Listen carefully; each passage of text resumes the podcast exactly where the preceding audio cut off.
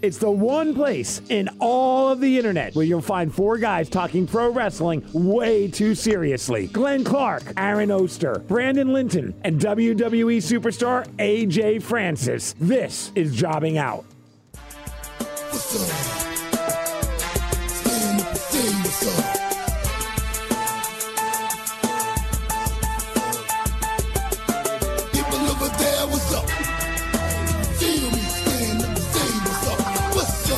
Up? What's, up? What's up? What's up? What's up? Welcome in. I'm not going to overthink this one. Episode number 30, in honor, of course, of the Ayatollah of rock and roll, Indeed. Le Champion, who legitimately, this is actually a straight shoot.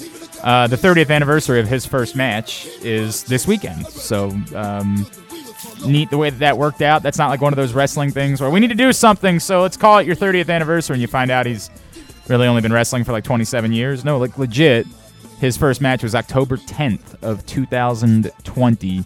So uh, we'll give him a little bit of a verbal nod. The great Chris Jericho, as this is jobbing out. I'm Glenn Clark. Uh, he's Aaron Oster. He's Brandon Linton. Um, and the, voice you heard at the beginning of the show, I'm excited because we're kind of going to reintroduce Steve Migs to the program moving forward, which is a very cool thing. Uh, you guys know how much we love Steve Migs uh, from out in Seattle and uh, BJ and Migs, KISW. Migs, unfortunately, the, it's just become more and more difficult for just us to get together anymore. like, to add in Migs the equation, if you knew, like, Aaron screwed up everybody's schedule this week, and then, then Brandon wanted to go out and get a flu shot. Like, I got to kick all these guys out before the show ends because they're just pissing me off. Um, so it's difficult for us to include Migs, and so we finally found a really cool way of going about doing it. Migs, unfortunately, the pandemic, hasn't been doing his own wrestling podcast either, but he still does some interviews uh, for his own show out in Seattle, and he doesn't get to put the whole interview on, just the nature of their show and being on a music station. He can only use parts of it. So we're going to introduce a new segment this week. It's called A Minute with Migs. And um, when Steve does some interviews with various wrestling performers, um, we're going to include them in our show. So we're still going to bring guests on like we do. And, you know, we're going to do it that way. But we're also going to uh, bring you some of Migs' interviews that he does moving forward as well, which is a cool thing because we like having him involved in the show. I talked to him. He's going to check in with us, I think, maybe the next couple of weeks. Unfortunately, they on top of everything else, he just bought a house, so he was moving today. um, but um, but we'll have Migs involved in the show moving forward. And this week he caught up with Nyla Rose, DC's own um, Nyla Rose. So He- he's doing some crazy projects wrestling wise out there. I don't know if you followed, but he's releasing. He's part of this thing in Seattle where they're releasing like a monthly video where it's like a combination of wrestling and Lost. Like a bunch of wrestlers crash landed on a I desert am island. and they're interested. I, you have piqued my interest, good sir. I need to know more about it. Yeah, it, it's it's pretty wild, but uh, I enjoy it. Right up my alley. So yeah, they they only released the first episode so far, but check Mig's uh, timeline for that. Oh, that's very cool. Looking forward to that. And again, uh, Migs and Nyla Rose later on in the program. Also, I want to catch up after I kick these boys off. Um, I'm going to catch up with uh, our buddy uh, John Minadakis from uh, Jimmy Seafood. Um, they are are doing wrestling events again, which is great news. They're bringing, of course, uh, Myers and Cardona and Mark Sterling out for an event, but that one's already sold out. That's sold out overnight. There's another one that's coming that we just can't tell you about quite yet, but I want to talk to him about all that. So we'll do that later on in the program as well. Boys, I'm sure you think you know where I, you you you what you think you know. No, um, I'm sure you think No, you I'm know. gonna I'm gonna pull Mike Tomlin and say, I know what you think. I think you're gonna do, so I'm Right. gonna say you're not gonna start with Cody. So I think you guys assume that that's where I want to start, but I'm I'm gonna I don't want to be that guy, right? Like I just don't want to be that guy anymore. So instead, because it was his week, because it you know as we said at the top, it was Chris Jericho 30th anniversary week. I would prefer if we did start with the star of Chris Jericho's 30th anniversary show. So yeah, obviously we're going to talk about Cody Rhodes. Um.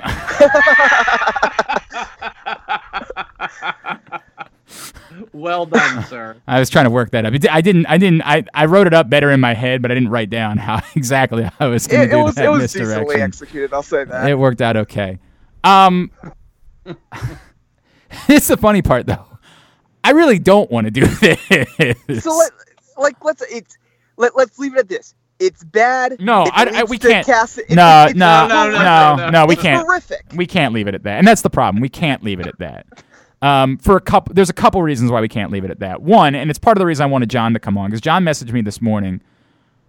I, I was I was really blown away. John sent me a link. So uh, John has actually been like my number one benefactor in all this. Whenever I worry that like I'm going too far with this becoming sort of my character now, as I'm the anti Cody guy. I appreciate there are people in my life that reach out that say, "No, dude, you are 100% right about this." John linked me to um, AEW's post on Instagram last night celebrating Cody Rhodes. I didn't see this. well, it's not about the post. It's Oh, is it just like them saying he w- he won or whatever? yeah, it's just a generic post. You know, new TNT champion, whatever. Oh yeah, I saw it. Okay. It's it's the comments. oh. Uh oh. It's the it ain't not just that it's pro Cody. It ain't not just that it's 50-50. it's overwhelming. It's y- this is over. Like it's over. It's that the theory that I've had for some time that if we had crowds again, that hasn't really played out because the crowds have been so small and like they want to be in. They want to play along correct because it is so small. Yeah. correct. Well, the first comment I see is, "Hey Cody, your Paul Levesque is showing." It, it- keep going. It's it's overwhelming how much. And again, I like I internet comment is- is sections. that- I was gonna say, is that is that different for W? Like if WWE posted something, would like I feel like it on Instagram, the the fanboys would be the ones. I who think it usually post. depends on what it is. I don't. Oh think, wait, you mean it's overwhelming negative? Yes. It's oh. okay. it's yeah, yeah. I, I thought you were saying the opposite till I Yeah, started same reading the comments. It's- but now I'm reading the comments. it's overwhelming how pissed off people are. It's it's way more than I expected to see. In fact, John and I were joking about this. Like, if you would have told me six months ago that by October um, Roman Reigns would be the most beloved figure in professional wrestling and Cody Rhodes would be the most hated, I, I don't know what I would have said at that point. You know, it's it's funny that you say that, Glenn, because all of the people who normally let them slide on this that I follow this week were not letting them slide on this, I and they were all saying Triple H. I have two. I have two different fears um, that I want to play out for you. And, and Aaron, we'll get to your theory in a second. My first fear dates back to the creation of the Brodie Lee character, and my first fear is that this was literally nothing more than than Cody Rhodes, the human being, desperately wanting to act out violence towards Vince McMahon. Like before they changed the character, Mm-hmm. And that remember they've because still because Brodie was had to tell them to change it. and that was but the but keep in mind they've still called him Mr. Brodie Lee. They and again in in fact Cody referenced that on Twitter last night. Still brought him up Mr. Brodie. Um I, I there's no look there's there's no justification for any of this. There's no human way to justify this. It's it's not just one it's it's it goes so far, far even beyond just the Cody problem. This isn't just the Cody problem. It's every problem bunched into one. It's that you can't justify anything. Brandon, you always bring up the Dark Order thing. What the fuck? I mean, like, Come on, You- you, guys have to give me credit for this because I, I mean, it- this has always been a problem. It's just being accentuated now. it's it's. But this is screaming at you what a problem it Yeah, is. yeah. Like one Well, guy cares, Yeah, but bring- nobody bring- else does. Bring one guy out, he gets knocked down, and then that's it. And sick- then the a- other ten stand a- there and an, cry an after you lost. octogenarian kicked his ass, and so well, we we God, we, none of the rest of us can go out there. The, it's the worst booking. It it's so bad. And that- there was no rules in the match, right? no. I I'm this. I can't believe that I'm saying this because there have been so many low moments in all of this. Somehow they found a way to go lower. this isn't. I if I, I said this last time on Twitter, I couldn't write this. And by the way, it was so much worse after I watched it. I couldn't believe it when you guys started tweeting about it. I'm like, there's no way. There's no way they would do that. If I if I did a YouTube parody of AEW and put that in, someone would watch and say, "Dude, that's too far." Like they do a lot. They might do something dumb, but they're not doing this. And yet, what I expected it was way worse after I watched it. It was insane. Like what? what do you guys can't. You can't. There's just no way that you can watch this and think anything other than this company doesn't want me to watch their product. And Aaron, your theory about well, you know, we can f- fix this by going to Orange Cassidy next week. No, we can't. We cannot. Cody Rhodes was bloodied and beaten and and and went through. Is through there the. mo- any way in hell it makes sense for Orange Cassidy to win that match next he, week? he Well, again, can't. only because it's the only way to mitigate. Like it's even slightly But how, mitigate though? this. It doesn't Like, mitigate it. It's that now you're a dick. You're a dick for being the guy that wanted to fight the guy that just literally got himself murdered last week. it no, that doesn't solve anything. It can't solve anything. Well, here's and here's the thing, and and the more I thought about it at night, there's a bigger, like there's a more likely scenario than this, and it's that they're finally, especially with the way that promo went, with you know, Cody's like people said I should go to the dark side, I should do this, this, and this. Oh no, they're going to use this to uh, turn Cody heel finally. But it's three not- months too late, and it sucks. And that's it the thing, would suck it's- at this point. but I don't. But first that's of all, my real fear about this now. I'm not nearly as convinced even that that's what they're doing as you are. And secondarily, it's uninteresting. It's Yes, flat too late. uninteresting. It's no one cares. I, I want I'm not mad at you. I want you to go away. I want you to get the fuck out of my face. You- That's you know. Listen, they can't, and, and and like let's say they try to do that next week, right? Because it's Orange Cassidy, and they try to use that as the opportunity. It doesn't. There's no way for that to hit the right way because there's no work between the two people. Like wh- when when a, when a heel turn like that is meaningful and works is when there's some kind of There's reason story, why you correct. want like the, there has to be another side to the equation. It can't just be all about the guy just turning into an asshole without you like you have to like, you can't have a, a guy that you only touch for five minutes and that's why like it ha- like the Steve Austin Bret Bret Hart thing worked because they worked that for months. Like that's why that double turn worked. Bret Hart did some of the best work I've ever seen for months to make that work. dude, the, the- I mean, I'm just trying to figure out, like, a why does Cody have the belt back other than he's just Cody? Because I mean, that's the real reason. But then why is Orange Cassidy in this match? And the only two possibilities in my head are a he's winning the belt, and they felt that this would somehow make it bigger, which blah because No. Cody No, they're just trying or to pop be- a rating next week, like they because next week is the Well, show. okay, and, and and that's and and by the way, and if Cody's just winning and it's Cody, then then it's this is horrendous. That just makes it as like the most tone deaf, horrendous thing that we've seen in wrestling in a while. what I saw Like, what I saw, You saw mean since you mean since last Wednesday? correct. Exactly. Now here's I mean, no, but it would it would be far worse for him to go over Orange Cassidy again. Like for Orange Cassidy to lose again after all the work he did No, with what Orange they did Cassidy. Wednesday. No, I'm sorry. What they did Wednesday is worse than that because they've already beaten Orange Cassidy. Like they, they built like it basically exposes the Brodie Lee thing as a belt hold for him to film a stupid show. Like Well, and- that's- but that's what that I, I was. ex- I, of course that's what it was. But that's the thing is like Brodie. Honestly, I think there's there's more there's more in Orange Cassidy than there is in Brodie Lee. As ridiculous. I mean, I as would that hope sounds so. like- I like, would fucking so that's hope the thing. so. You can't do this to Orange Cassidy.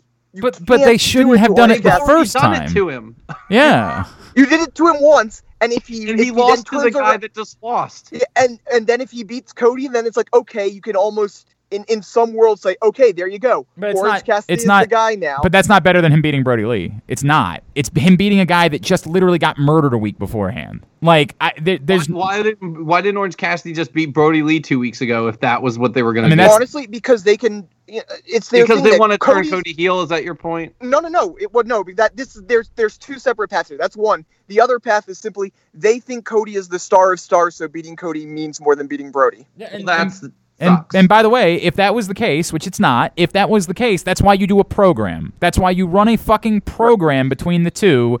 And so you taking the belt is- off of somebody matters. This is a fucking match a week Whi- later. which is which is why to me the answer is oh my god they're they're doing the heel thing and they're doing it at the expense of Orange Cassidy. and it's it's so it's making something that's shit terrible worse. Yes, It's Agreed. so bad.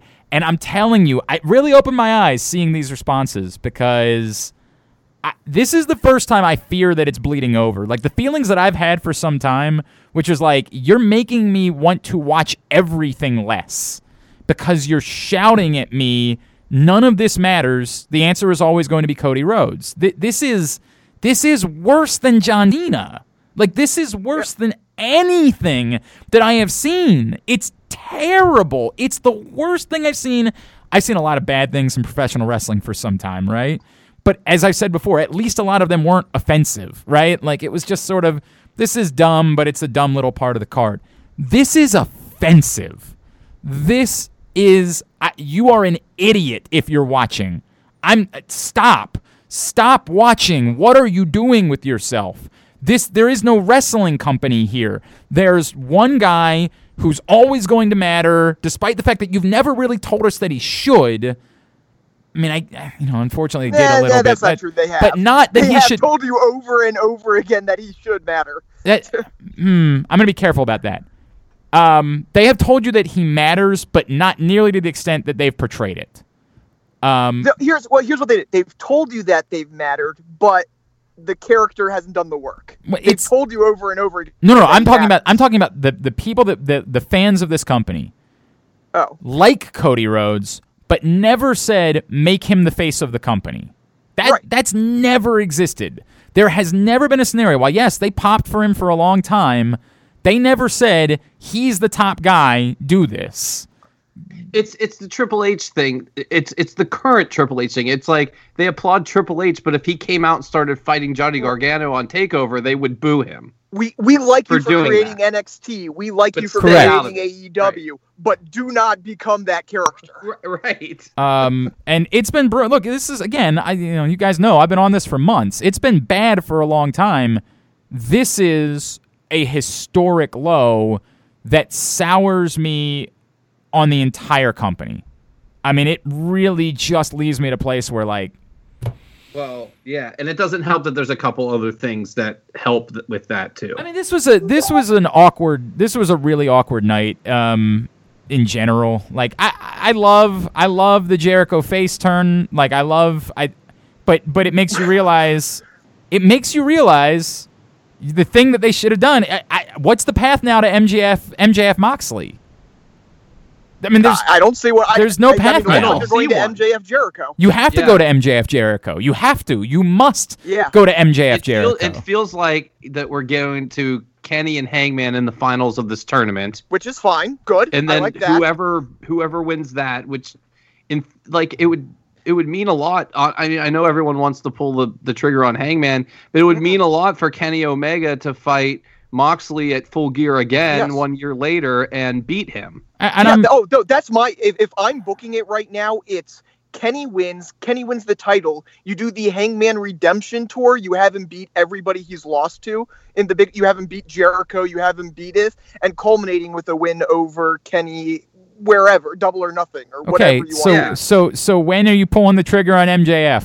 You don't. You That's- No, that's the problem. But He's that's done. that that's the issue. Like that's the issue. The best He thing he- that you had He's going to be a TNT champion or Th- I mean, this is the, everything that you said sounds great, right? Like it sounds really great. But the best work that you did in the first year of the existence of your company, as far as you building something, not something you inherited, not Chris Jericho, who you you know it was a mercenary. The best work you did is you made MJF one of the biggest stars on the planet. Now, that's not surprising because we all know how talented he is, and those of us that had followed him before he arrived in AEW knew the kid was going to be a superstar. But you made him one. You did it. You did the work. And it's very apparent now that you're for no payoff. The best work you did as a company, you're just going to abandon. What's that?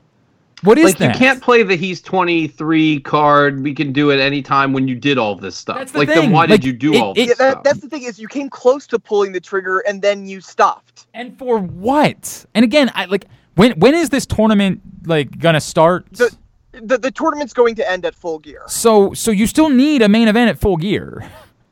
Mm, yes. I mean, like you're continuing to shit on your own championship. It just is irrelevant. It's completely irrelevant. No one cares. Jon Moxley is a completely irrelevant figure on your programming, as he's been for some time. Um, you haven't. You have look again. And I love J- MJF Jericho's wonderful. Who doesn't want MJF Jericho in their life? But that's a great feud after MJF wins the title to to run with for a minute. You're what is this? What is this? The other good storytelling is neat. It doesn't make up for the fact that you're shitting on your championship. You're telling us that the guy that is the most important thing that happens on the show is a guy that no one feels that way about. This is a this is bad. By, Like- by the way, there's still two names to be announced, but MJF isn't even up in this tournament. Well, Well, he- Wardlow is. Well, I but he right.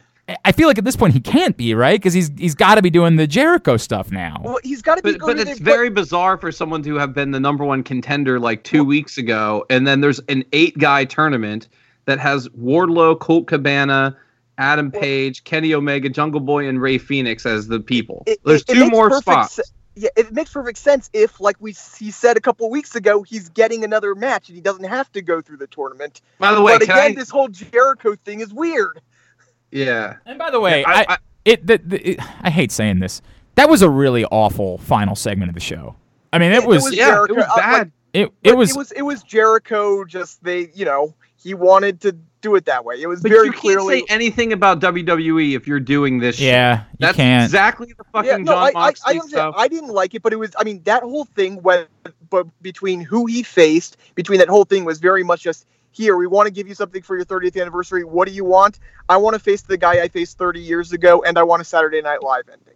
And, like the Saturday Night Live ending was fine. Like that yeah, part. that part of it that was part fine. was It fine. but it everything was before that. the problem is it was completely uninteresting. Like no one gave a shit about him face. And I get it. You want to say, well, they they gave deference to Jericho, but you got to know that in how you structure your show. It made me just want to fast forward. And then By that, the way, I'm not, I'm not gonna I'm not gonna assassinate them for the match. Like ma- whatever it about was- the match. it was the fine. segment itself is the problem. it was both things. The match, nobody cared. Who cares? Well, and you had to hype up the like get footage somehow, get pictures. Right. Tell us why we should care about. Him I, I was Luther. so uninterested in that match. Like th- this is the ma- like you needed to have something big at the end, and so when you bring out like MJF, you got a chance. But instead, it there's it's just a big ball and nothing, and or, or they should have squashed them quickly and then done an actual segment. something. if if if you really wanted them and like the match to me was irrelevant because you were pushing really this 30th anniversary thing the whole time and then all it was was MJF talking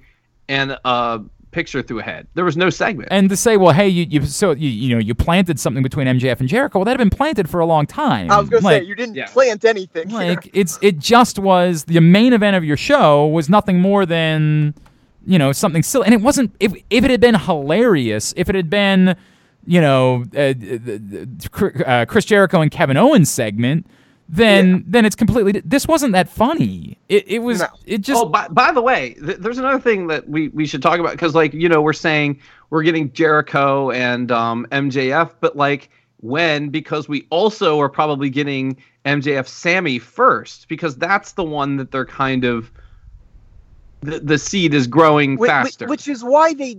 I mean, it, it doesn't help to to do. I mean, at this point, if they do do Moxley MJF, then Moxley's winning because probably Sammy or Jericho somehow screws him over. So like, it's almost as if. I, I don't even want Moxley MJF because Oh, I definitely like, don't want. Mo- why would I want Moxley MJF right now? I mean, Yeah. there's just no way that that's okay. Um, and it, it's all of this is inexcusable. It's inexcusable what you've done.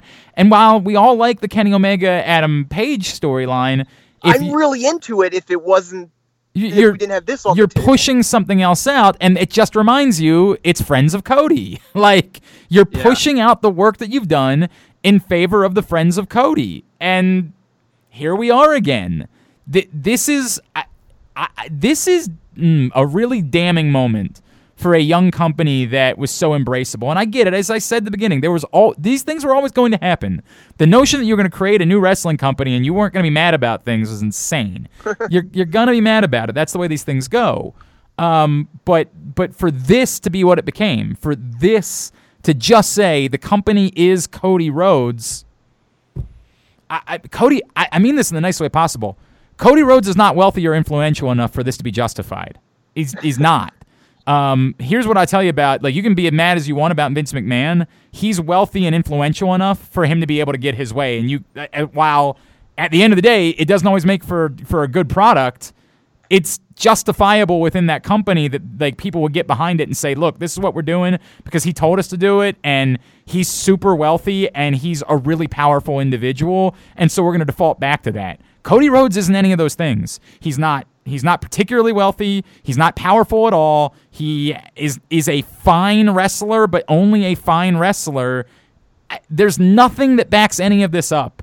There's nothing that justifies why an entire group of people, a company's worth of people would say I'm on board with this. I'm okay with this this being the direction that we go with our company. The people in the building should be the ones stopping and saying, "What the fuck are we doing?"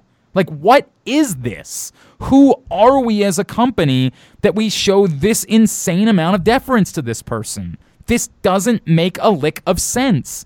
And if at the end of the day it's Cody saying, well, it's this so the company goes away, the company should fucking go away. I was gonna say, first of all, he doesn't have that. Pa- I mean, uh, okay, he doesn't directly have that power because Tony Khan can make it go away. Correct. Now the problem is Co- Tony Khan is very clearly all on board the Cody bandwagon. Right. And if that's the answer is that ultimately this isn't really about Cody, this is really about Tony Khan, well then then Cody Rhodes should be the one stepping in and saying, "Dude, no, you're fucking this up." There's no getting Yeah. there's no getting away from it's it, this is nonsensical. It's nonsensical that an entire company is standing by and watching this happening and just standing by and say, "Well, yeah, but we're not WWE." Like, no, you are. Like, you're worse than WWE right now in this particular area. And it, look, I still love Orange Cassidy. I still love. You know, I. This doesn't need to be happening. You No. can fix this. But and it's it's frustrating because you know that it's a group of smart people. Like you hear these people talk, do interviews. They know the business. They know. We talked about this, God, last summer or before that when they started naming these executive vice presidents, we said they have to be really careful because it could very easily become the Bullet Club company, and Right. we don't want that. At this That's point, I is. would take. oh my God, No, no, no, no! no, I would, I would, worse. I would It's kill for a the Bullet Club company at the moment. It is the Cody company. It's just the Cody company. That's it. Uh, Yeah. But, but, but, but okay, but like the the Bucks have jumped the shark too. But it's but that's the extension of Cody, right? Like it's Yeah. it's the friends of Cody thing. Well, but but it's it's not even like at least they're not winning. No, but they're so bad. I mean, they're horrible. I mean, this actors. right Like, this right now is this- terrible. we can, we can't hide from that. This is terrible. There, there is no Yeah. there is no value to this. I again, it's I, I get that you're trying to establish. You can say, hey, we're we're doing everything in our power to establish them as the heels. They're not being established as heels. They're being established as people that we don't want to watch. Yeah. I, I'm not. I have no interest in the guys that go around kicking the cameramen. I, it's it's not a heel thing.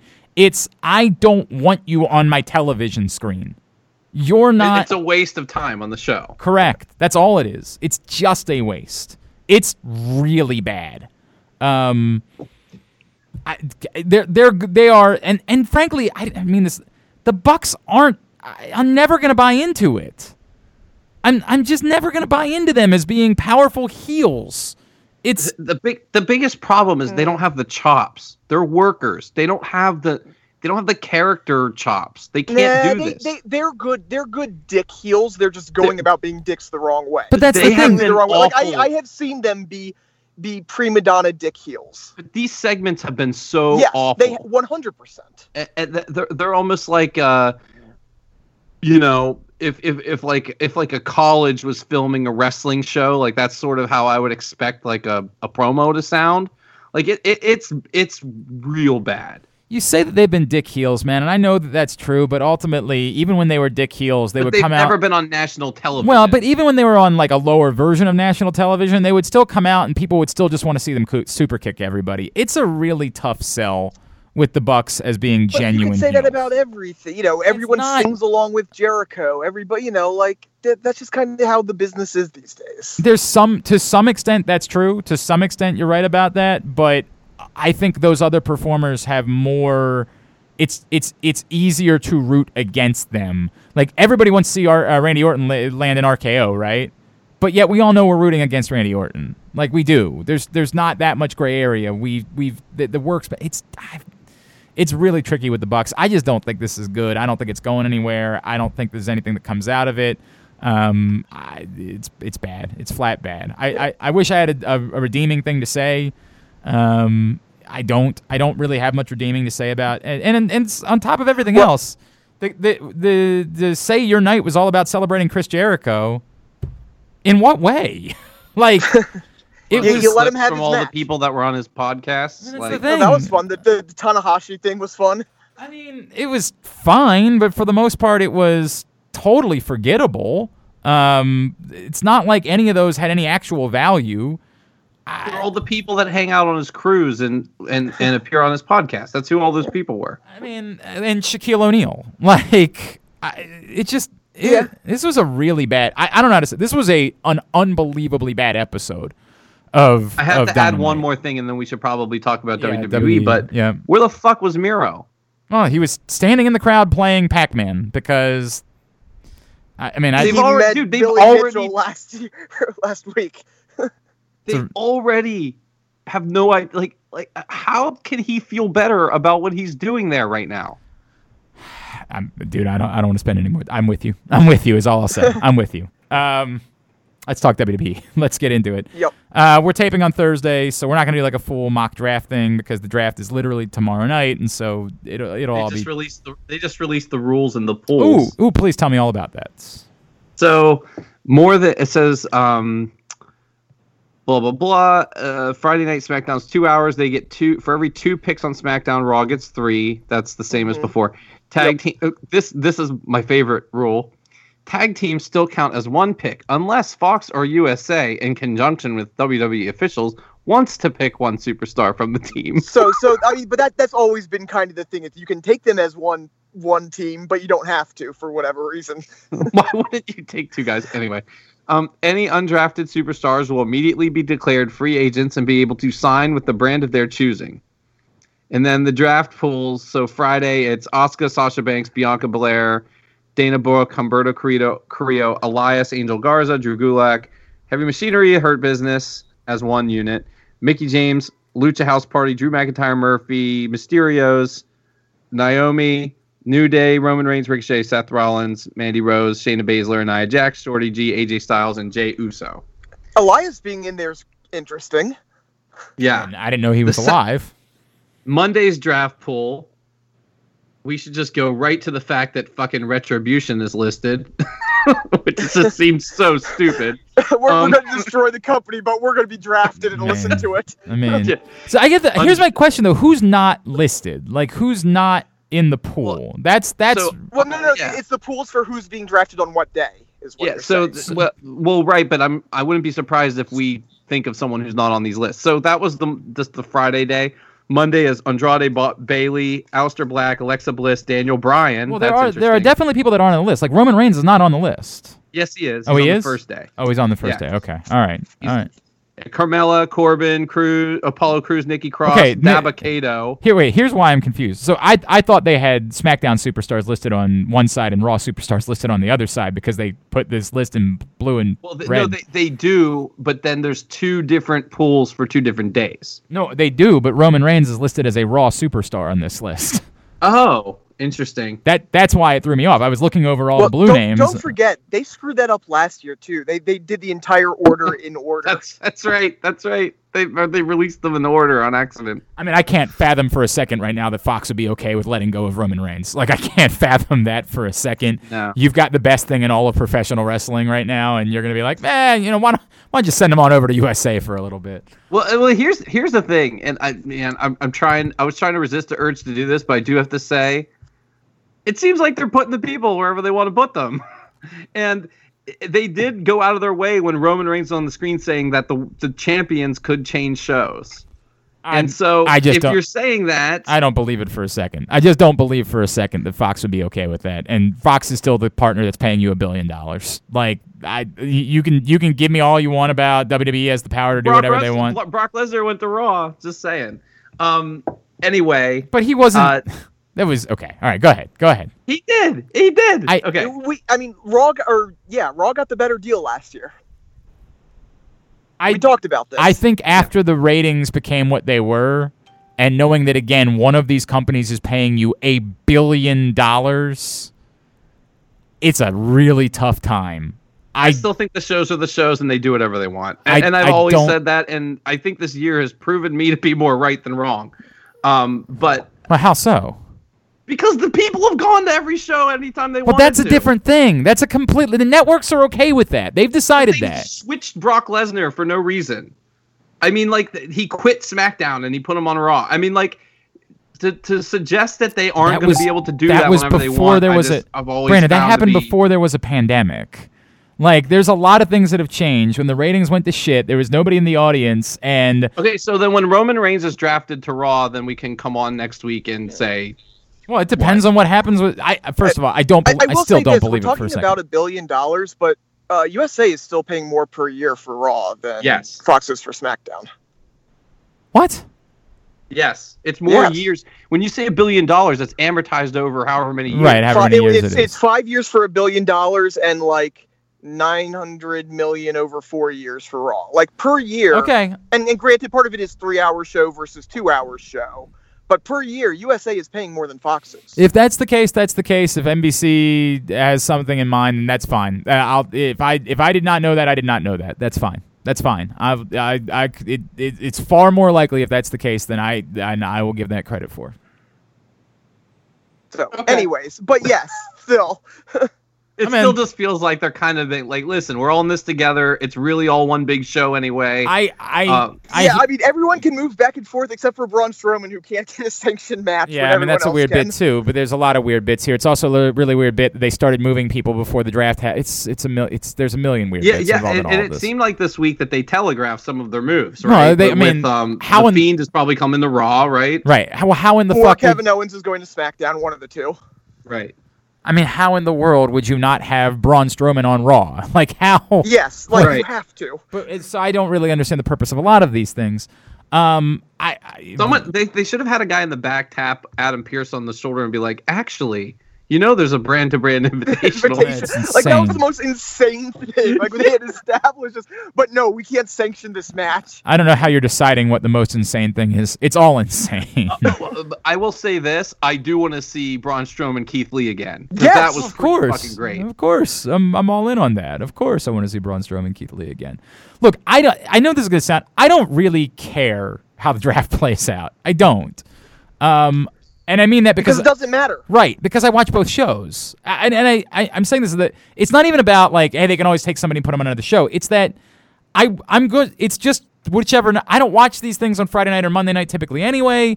I have no idea when I watch them. I'm watching all the same performers. So whatever show they're on, that's the show that they're on. The idea is, can you create something fresh and interesting? I- you tell me the fresh, interesting thing that can be created that we haven't seen before. I mean, like, tell me what that is today that should leave me caring particularly about where any of these people end up. Okay. I mean, Yeah, any- no, I anything think- involving Keith Lee because he's inherently fresh. Honestly, I just think I don't care where whoever goes. I just hope that they mix up the people so that we get some fresh stuff. I just You don't. know, I just don't know what the that problem is. is everyone's been there so long That- there's nothing that's truly fresh And- except Well, but I feel like new there's- like Keith Lee. Well, there's some guys who I think have had periods of injury um, when other people came in. So we haven't seen, you know, Daniel Bryan fight all these people. We haven't seen Matt Riddle fight all these people. We have not seen e- even someone like Sheamus. You know, there's a lot of fresh people from NXT that have come up since he's really been a, a regular singles performer. I think there's some interesting stuff. I mean, I get your point. Yes. Is there going to be any mind blowing, you know, differences? No. Um, By the way, and it doesn't. I, I don't think that the inherent. I think the draft is the problem that I have. I don't think there's an, anything inherently wrong with trying to mix up the roster a little bit. but I feel like you're better suited doing that in like um, you know. I, I don't know. There's here's six guys. We're switching these six for these six. The superstar shakeup, right? I, I like the way they did that better. Like where the people just showed up. The- and I'm- like, guess who's I'm- here? I, I also liked the you know there was one year I remember they did a draft back you know 03 04 or whatever and it was literally them pulling names out of a hat so it didn't feel like because when you say that people are consciously making these decisions then there's something inherently to that that they never really play around with at all but should matter and just never does and it annoys me. Well, there, well, there was two really dumb bits. One, the the first, the dumbest bit was when they used to have the matches between like someone on SmackDown, someone on Raw, and they, for they the would first act, pick. but they would act like the no, it was for like every pick, and they would act like the wrestler. re- It would be like whoever wins gets a pick for their well, show. why, would- why would he care? And they would- right. Yeah, they would act like Kevin Owens like gave a shit that he got a draft pick for Raw or whatever. yeah and and then it would end up and then that person would end up getting drafted to another show later anyway and it was it was very weird and then the other bit that i hated was i think last year where they like they clearly however they were doing it i don't know but like you had people that were like former world champions getting picked before like drew gulak remember that like was that last Yeah. year where it would be like yeah well it was it's Nikki every Cross year. is coming to Raw, and then like Roman Reigns would still be on the board. right like i said like there there should be if you're doing a draft there should be some something inherent to it Yes. you can create interesting storylines from it they just never do they Right. never care about They it just do it to say we're having a draft. That's it. Wasn't- like Yeah, wasn't there some really tired ass storyline they tried to do last year? Was it like Randy Orton was mad that he was a fourth round draft pick or yeah something? there, there was well there was one year actually when they first did the draft or, or or not first did the draft but first in this newest creation where they had both Sheamus and Cesaro were both pissed off and they turned that into a bit of a storyline and that was like the first time they'd ever done that so I was like oh hey these guys should be pissed off about where they're drafted it should matter Yeah, but the the one year it was like Randy. Was it Randy Orton or was it Can- Kevin no, Owens? No, Or like, no, no. Randy Orton was pissed off because he was he wasn't ranked high on the top Oh, ten or whatever. right. The, The the fake- fake top ten. wow, I forgot all about that. Right. I really did forget all about that. Oh my god, that's brutal. that's really bad. that's amazing. Um, I look, you know, I, I just don't really have that much more to say about the draft itself, and it's also such at a weird time because, like, as we've said before, you really need to find a way to kill storylines ahead of a draft, because right now, you, there's a million things that you've been telling. I, I- I have no idea, like what. Mm, there's only bad right now. There's only bad. Either you're doing an awkward bit where you want to keep a storyline going, but now two people are on two different shows and they're showing up and there's no rules to anything. That's super strange. You have to kill off a storyline in the middle of like there's just nothing good that comes with the timing of the draft not being directly after a pay-per-view. Like the, the draft should be after Hell in a Cell, which should be a pay-per-view blow off. And Yes. and should set up something that should be relevant between the three shows at Survivor Series. The problem is you've never done any of these things. So I I, I Well, and, it's and almost like now. That, go ahead. I was gonna say because of the timing, it's also especially awkward because a you do need to finish the season at Hell in a Cell, and then you have this stupid Survivor Series where everyone cares about the brand despite being just and drafted. there's no and there's no reason. But the, I, that that part is okay. I'm okay with if you gave them reason to care about it. As I said a million times, all you got to do is promise like the number 30 spot in the Royal Rumble mm-hmm. to the winning brand of that night. And then I've got a lot of reason to care about my Right. brand winning. If I'm told that after that, like if my brand wins and now we have a tournament or something to determine who gets the number 30 spot and it's only on my brand, then I've got a reason to care about it. And the timing works out really well. You could clean up everything at Hell in a Cell, do a draft, get everybody on their new brands, and then start putting together the matchups from there for Survivor Series that all makes sense if Survivor Series matters for some reason. And it's such an easy thing to do. Again, all you got to do is say the winning brand from Survivor Series gets the number 30 spot, which, by the way, doesn't have to mean shit. Like, Right. the, the person that comes in number 30 in the Royal Rumble could literally never make it to the Royal Rumble, a la what you did once upon a time with yes. it. So it's not even like it should matter that you're giving the 30th spot to the winning. It's such a small thing that you could do that should make all of these people care and want to compete against each other, despite the fact, Aaron, that they would all be entering coming in out of nowhere. Then they should be like, "Hi, you're my new teammate. Great. Tonight we give a shit. We give a shit because it serves purpose for me." That I have a chance now to get the number 30 spot in the Royal Rumble. You could say, hey, why would the champions care about that? You got to do a little bit of work there, right, in order to make that work. I understand that, but that's you're you're eliminating four people from the entire company that wouldn't care about that. and just do the work again. It, it goes back to everything we talk about when it comes to WWE. It goes back to the draft. It goes back to everything. Do the work. It's not that hard. Do some sort of work. Uh, They just never do. no, correct. But there is a path. There's definitely a path to how this could all be solved. And Yep. instead, we're just going to get a draft. As far as what actually happened in WWE programming this week, uh, obviously the the NXT pay per view sort of. I, I, it's the wrong thing for me to call it a dud because it was a good it was a good event. I mean, it was a it was a very entertaining event. It's just sort of a dud as far as things actually mattering, um, which which probably lends them a little bit more credence to the idea that they know that there might be some seismic shifts coming during the Yeah. course of the draft. Here, Although here's none funny. of those people are listed on the draft board. Well, a none of those people, and b like like for example, it makes perfect sense now for Gargano and Candice to go up, but you just immediately interjected a new aspect of storyline in NXT for them. Yeah. They they kind of did a couple a few weird bits, and and the storytelling they did do on the show is now up in the air because of the Ridge Holland in, Right. uh, injury. Although, I mean, And- again, let me say Although, too, why the fuck would you do that anyway? and that's and that's Yeah, a well, that's, a the two thing, like, pronged I'm not, thing. I'm not saying that was good anyways, but I'm saying the storytelling they did do is now like, oh, okay. And- I was almost happy. I, mean, I know, and that that's the fu- awful. I- no. I, I understand what you're saying. What, what, what we're really trying to say is it's terrible that Ridge Holland got hurt, and it's it's pretty clear how legit it was. Um, Yeah. But what we're really saying is none of us understood that even remotely. Like it just made. Why are you introducing Ridge Holland to the Undisputed Era at a time where we think we should be getting to the breakup of Undisputed Era? Like, what is that? Like, like the, the only thing that I was going to say is like it ended up that Roddy was the one who hired him. But again, why Ridge Holland? I mean, And why do him and Sheamus dress exactly the same? Well, 'Cause there- They're, they're they're the European street Cor- toughs. correct. Like that's what they They're, they're the bad guys from Newsies or something. pretty much. I kind of love that. Um, yeah, I, I don't know. I don't know what to say about that. I, I, I it's a weird. sp- It, the whole thing is weird, right? It's it's weird because I am a opposed. The theory that's been floated that what we're really getting to is is both Roddy or uh, both Kyle O'Reilly and Adam Cole somehow being the faces, and Roddy and I, I. This math just doesn't work to me. Like none of this is is compelling the way that I want it to be compelling.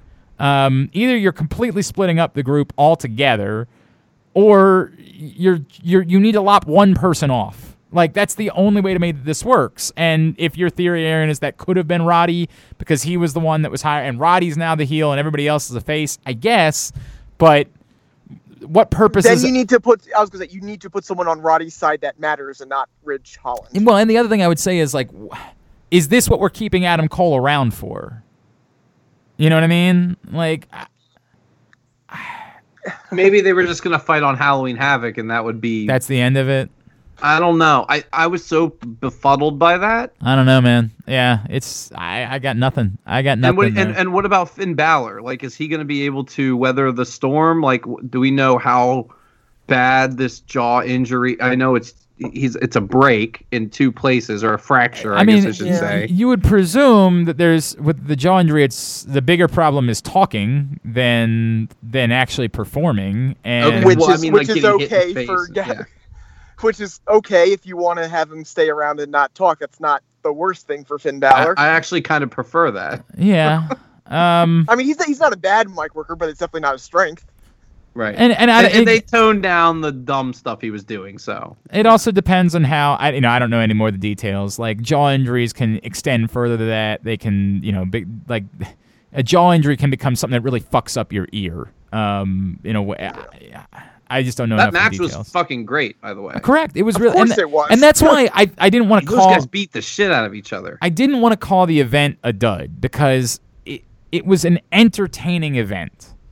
It just didn't really seem to to be all that consequential. Um, it was more of like, okay, cool, like Ember Moon, that's cool. I like Ember Moon. I'm, I like Toni Storm a lot. Uh, as everybody knows, I've been a Toni Storm fan since 1444. Um, I'm I, like, I'm. It's cool, but you could have done that on on a Wednesday night. You know what I mean? Like, it didn't need to happen on a a takeover necessarily. It was just sort of Yeah, I mean, it, it it felt you know like we used to we talked about Ring of Honor how Ring of Honor was always you know you go to a show you like it it's going to be there because it's going to be good wrestling but there wasn't much there that that's kind of how I felt about it. Yeah, it was it was fine. It was you know it was a, a fine way to spend a, an, a couple hours is watching all of those performers perform. I I'm on board with that. Um, I, we'll we'll see. And by the way, that is interesting, Brandon. That like none of them are listed in the draft pool. I I don't really un, if you know uh, boy I don't I don't know. I The, don't the know. free agency part like they, that's how they haven't normally drafted NXT people. It was always like they would sign somebody a couple weeks later. That's not true. Even going back to the first draft when they split the brands up again, um, the night that we all like well, hung that, out. that, that time they did. That's true. But I feel like last them. year there were a couple ones that were like we were waiting for it, and then it turned out they, you know, went into a bidding war or whatever. I, you might be right about that. I, I don't know. I don't know. Yeah. All right, what from uh, what from Raw and SmackDown do we want to talk about? Ali is the leader of Retribution. Okay, do we know for sure that he's the leader of Retribution? No, we know he's a leader. well, they had the announcer screaming, "He's been directing them the whole time." There, there could be a higher power. Yes. There um, could be, but right now there's no indication that there is. Like the, the- what they're saying on the show is that he's the guy. He's been behind this the whole time, is what the announcers were saying. I got nothing. I got. And then Ali posted some stuff on Twitter to suggest that too, because he it was like a picture of each person getting jobbed out in a match. Cool. Like I mean, it- my it's- biggest problem with it is that they jobbed him out before they did this. So it was like, wh- well, if it, it's a jobber guy going into a jobber group. yeah, I mean, like, really, that- that's, that's what the it feels problem like. is, is they they ruined retribution before the big reveal so that the big reveal doesn't matter because it feels like ali who we like and we want to like is going into something that's beneath him even though his character has not been portrayed as much and then if you want to go into the fact that you know they've been presenting it in the antifa type way and you're putting ali and his backstory like that's when it gets really problematic and just not Well, I don't. I, Whatever. I, I don't care What? about that, and I, am not. yeah no i know you've never viewed it as antifa and stuff i'm saying if you do view it that way then it becomes problematic but right now it's just like uh And they they they've pulled the Antifa out of it. For the, like now they're just wrestlers. Now they're just dumb wrestlers. It, it's Yeah. that's the way it's portrayed. It really to me is. I mean, it really. They're they're. but, but then but then you put ali back into it when he's you know been constantly talking about on social media so you start to you know get that Ah. question back in there at least I I mean, they they have to do that for me to. I don't. You know, I'm not. Yeah. I, I don't make Yeah, that yeah. assumption. I, i'm just saying i'm just saying right now it's you put a guy who's been presented as a jobber into a group that's been presented terribly so i can't care one way or another and if i do care it's because of that aspect which you can take it or leave it they haven't Um, presented anything good about it Nope, they certainly haven't. They haven't presented anything good. You're right about that. Um, Sami Zayn's getting the big push. I like that.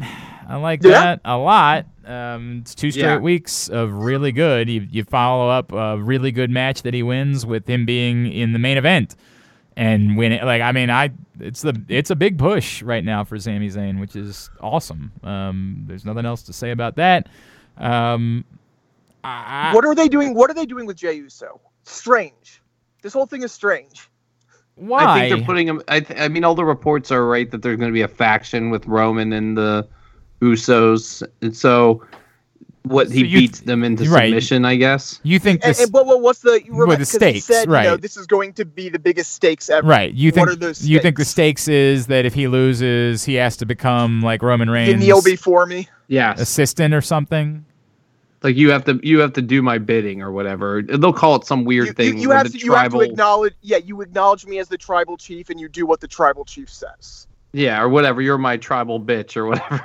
what I'm sure he'll actually say that. What, whatever, whatever terminology they come up with, if there's some position or something that exists, or they can make something up that sounds like that, or whatever. I, I'm sure. I'm sure that it's something like that because that's all the rumors are that that's where you know that he, eventually they're going to be aligned in some way. Um, I like that only if it spins back off. Is what I would say. Well, well and and I was going to say that actually would play into what you guys were talking about last week, which is that you could. I mean, theoretically, that would be the way to build him into what what you guys were talking about. um, it's just tough if I mean, first of all, like this match is totally unearned because you have you know Roman Reigns beat him into submission and then put him. So if Roman Reigns is going to win again, uh, you know, it comes back to the why is this different? That was my problem last week, and it would still be my problem with it. Is this just a match or is it Hell in a Cell? it's hell. Oh, I don't know if we know if it's an actual They, Hell they in a Cell haven't they haven't said for sure, but I can't imagine it not being Hell in a Cell. Let's see. So far, we've got. Yeah, it says it is a Hell in a Cell match. Yeah, so And the other one is Drew Randy. and then you presume Bayley Sasha will be the third. Well, you can't do three Hell in a Cell matches. Yes, you can. They've done it plenty Have of they? times. Yeah. I feel like they always peel one off. Like, and and we always complain that there's like a match that's really meaningful that isn't, and then like some random match. Yeah, I mean, is. they sometimes they do too, but they have done three in the past. They've done one to start the show, one in the middle of the show, and one at the end of the show. Wow. I don't remember that. Yeah, I mean, I'll believe I- you. I, believe you. Yeah. um, I, I, I, while I understand what you're saying, I think this is where the quality is so good that it can't bother me. Um, you can make It's, your I, I mean, that's fair. like, I, I agree. I, it. This is this is what I want. Um, this is the only thing I want right now as a professional wrestling fan. Is I want more of this. So, I, you know, you you probably have a point that it's unearned, but I don't care. I want it. I want it. And for what it's worth, I, again, don't be dismissive of they. It was a very compelling match. Yes, he beat him into submission, match. but it, this was not a beat down. Um, this was not a squash match. It, it wasn't a squash, but I'd I'd chalk it up as a decisive victory. I don't disagree that it would be considered a decisive victory. I think even a decisive victory when there is a compelling storyline um, can explain why the champion would want to face that person again. And, and and that's the. And, and it's not so much that I don't like this match happening because I thought that kind of the the cockiness of the way Roman did it, where you know Jey didn't even ask for the title match. It was just, oh, you want this? You want this? right, Okay, I'll do it again. right. like I, I think the the way it was presented wasn't it I, i'm just more going towards the if this is eventually leading towards that the, the redemption like and you have roman winning twice here down the road i'm going to find it really hard for jey uso to be on roman's level Um, I I think that um, there's a there's probably a Daniel Bryan Bray Wyatt thing that we could compare to, and I get that it's difficult because you're talking about Daniel Bryan, who everybody loved, right? Like, and who had already at that point been a champion, the whole deal. But I do think that putting putting Jey in a faction could allow him to have really strong moments again around other top guys for a little while that can continue to show him to be worthy. Um, if if, you do a if you do a train you know if you give me a reason as to why then okay. Well, I think you have to accomplish two things. I think that um, the reason as to why can always default back to we ultimately really like Jey Uso, and we really think like it's this is where no no why why do i believe he can win? Because in the pri- like what I was saying, if you put him in a faction with Roman Reigns, for example, and let's say, um, let's say the Hurt Business ends up on SmackDown, or uh, Brandon, the they end up on Raw, right? Right. And you have Jey Uso working matches with Bobby Lashley and fucking kicking the shit out of him, right? That's a really good sell for him being like he's really earning his way back up despite the fact that it's not positioned against Roman Reigns. And the scenario that I talked about where if now by the way, this fucking thing where Florida's going to let them have full stadiums, no doubt I'd start Yeah, oh thinking, my oh my God. god, man. I start thinking about how stupid and reckless WWE is willing to being and knowing that they probably have enough fans that are willing to fill a full stadium to do it. oh Well, and and we're already hearing that there are at least plans in the works to move it to Tampa, move WrestleMania. Well, to we, Tampa. we talked about a couple weeks ago. That we knew we know we got the answer that it wasn't going to be in L.A. We got that. well, answer remember that quickly. Mick Foley's giving away tickets to Yeah. WrestleMania, and it says in Tampa on There, the. and, and, and there's Tampa. There's Tampa reporters who have been saying that it is in the works. I mean, it's it makes all the sense in the world. Um, and it this fucking if that governor's going to allow it, they, I don't doubt that they will find sixty thousand fans that are willing to. Um, I will not be one of them. oh oh. No, no. I did not defeat cancer, and I will not be one of them. um, but if you don't have, if you, if it's not The Rock, right? If that's not the way this goes, I am selling myself more on the second best option for this being the long play to try to have a Kofi-like moment for Jey Uso at WrestleMania, and I'm selling myself on there being any number of ways to go about doing that, whether that's the Royal Rumble win or whether that's, you know, winning an elimination chamber match, whatever it is, I am selling myself more and more that you can do this and that almost it's better, right? That it's almost better. This allows it to drag out a little bit longer. Put him in a faction, have him have a couple of moments during the per- the, the course of that. Show how good he continues to be and then have him turn once again. I think that's a, a really compelling storyline if you don't And- have The Rock. and to your point, I mean, like Bret Hart beat Shawn Michaels a thousand fucking times before the Boyhood Dream match. You know, when, Yeah. when Shawn Michaels was a heel, Bret Hart beat him a bunch of times. Yeah, that's a great point. So Yeah. it's, you can always go back. You know, Yeah. Obviously, it was not the same character um, by the time they got to WrestleMania. So um, and, uh, and- now, and it does matter too. unfortunately, unfortunately, to Aaron's point, we're used to them just fucking shoehorning shit in there Right, and like, not that's the doing thing, the in between. It, it, it goes back to what we've been saying for the past half hour now. You gotta do the work. You gotta do the work. That's that's it's tricky. You're right. It's tricky, but um, I think I'm on board with it. All right. Anything else from Raw or SmackDown that uh, we need to cover? I, I'm gonna I'm gonna need to kick you guys out a bit. Yeah, re- re- really quickly, do we think Lana going through the table has is is related to Miro? There's I know that everybody's all over that. I just think Like, it's a it's- funny it's- bit, and I think she, I think bit, she likes though. it. And I- she no. might like it too. It's just it's a little weird I think I- women I- haven't gone through tables in God knows how long, and she's done it three times in four weeks. No, I think the problem is, you know, if there were crowds, that would get a huge response. And so like it's weird that they're doing it the way they're doing. it. Like I feel like with a crowd, like who I mean, who would get a bigger cheer going through a table than Lana? You know what I mean? Like like I feel like that's a big that that would be a big fan favorite moment. It's just it's kind of weird, but but I do I think it's funny. And it's, it's almost like it's a David Letterman joke at this point, you know? They're just going to do that every week and, and and I think it's fine. I don't think they're hurting her or anything. I mean, I mean, no, I don't think they're. they're not hurt. I don't think they're hurting her. I I do. Look, I'm not going to dismiss it. I'm not. In the same way that I said, I, there's a conspiracy theorist part of me that thinks that the Brodie Lee thing might just be about Cody Rhodes, you know, uh, being a, a psychopath or whatever.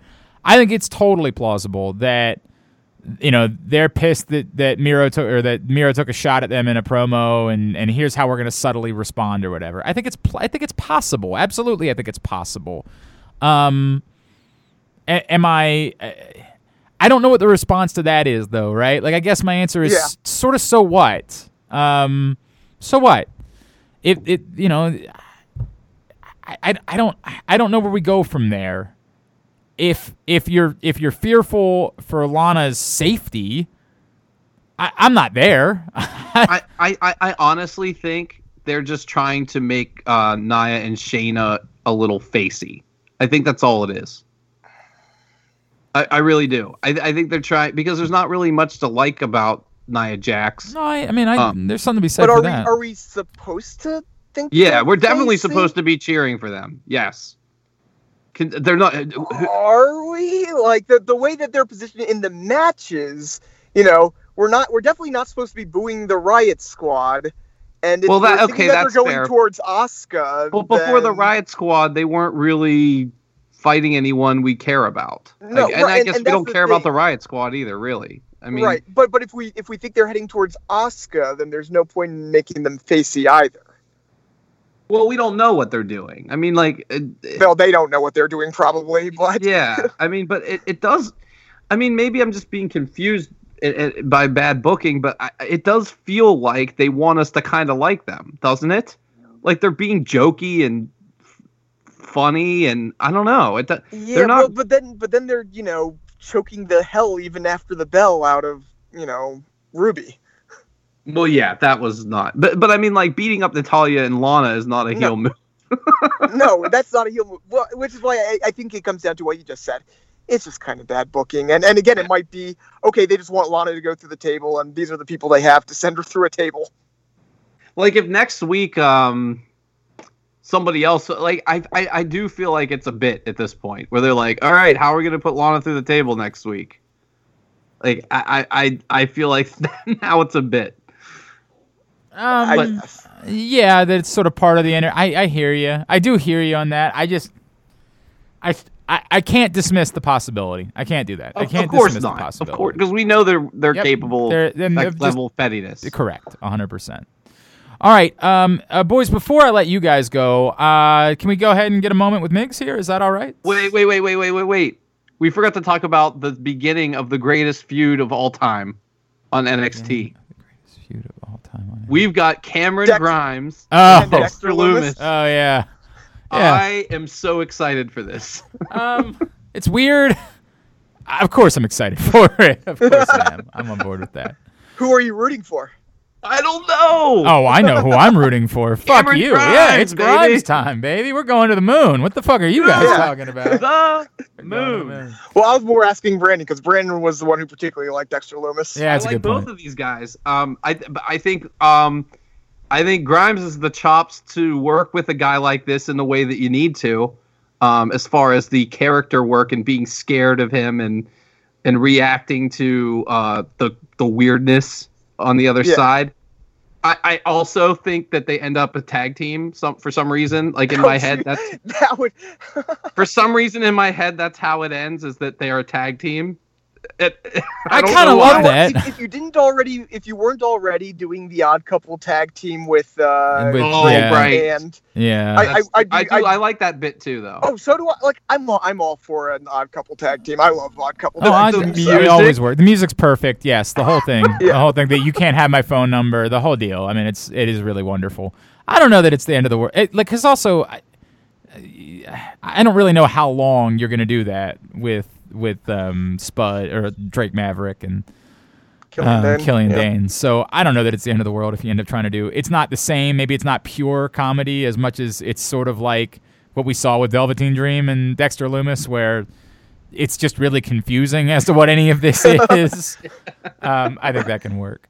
All right. Um, I, let me again. I want to. I want to spend a moment with Migs, if that's all right. He caught up with uh, DC's own Nyla Rose, the native beast. Um, and so let's take a listen to that right now here on Jobbing Out. Hey, what's up? It's Steve Migs and AEW have a huge special anniversary episode of Dynamite. One year since the start, and it's all going to be happening this upcoming Wednesday on TNT. So, wanted to chat with one of their former champions, the number one contender in the women's division. That is the native beast, Nyla Rose. Nyla, Yes, how are you, Steve? I'm doing great. It's good to talk to the number one contender. Oh, the and former champion. Let's not leave that out. That is very true. That uh, greatness. I, I, it's great to be on the phone with greatness.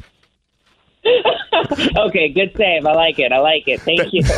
you can use that in the future. From now on, anytime you do a radio interview, they have to say it's good to be on the phone with greatness. Just go Uh, full hang on, I'm writing that one down. Yes! Greatness. Okay.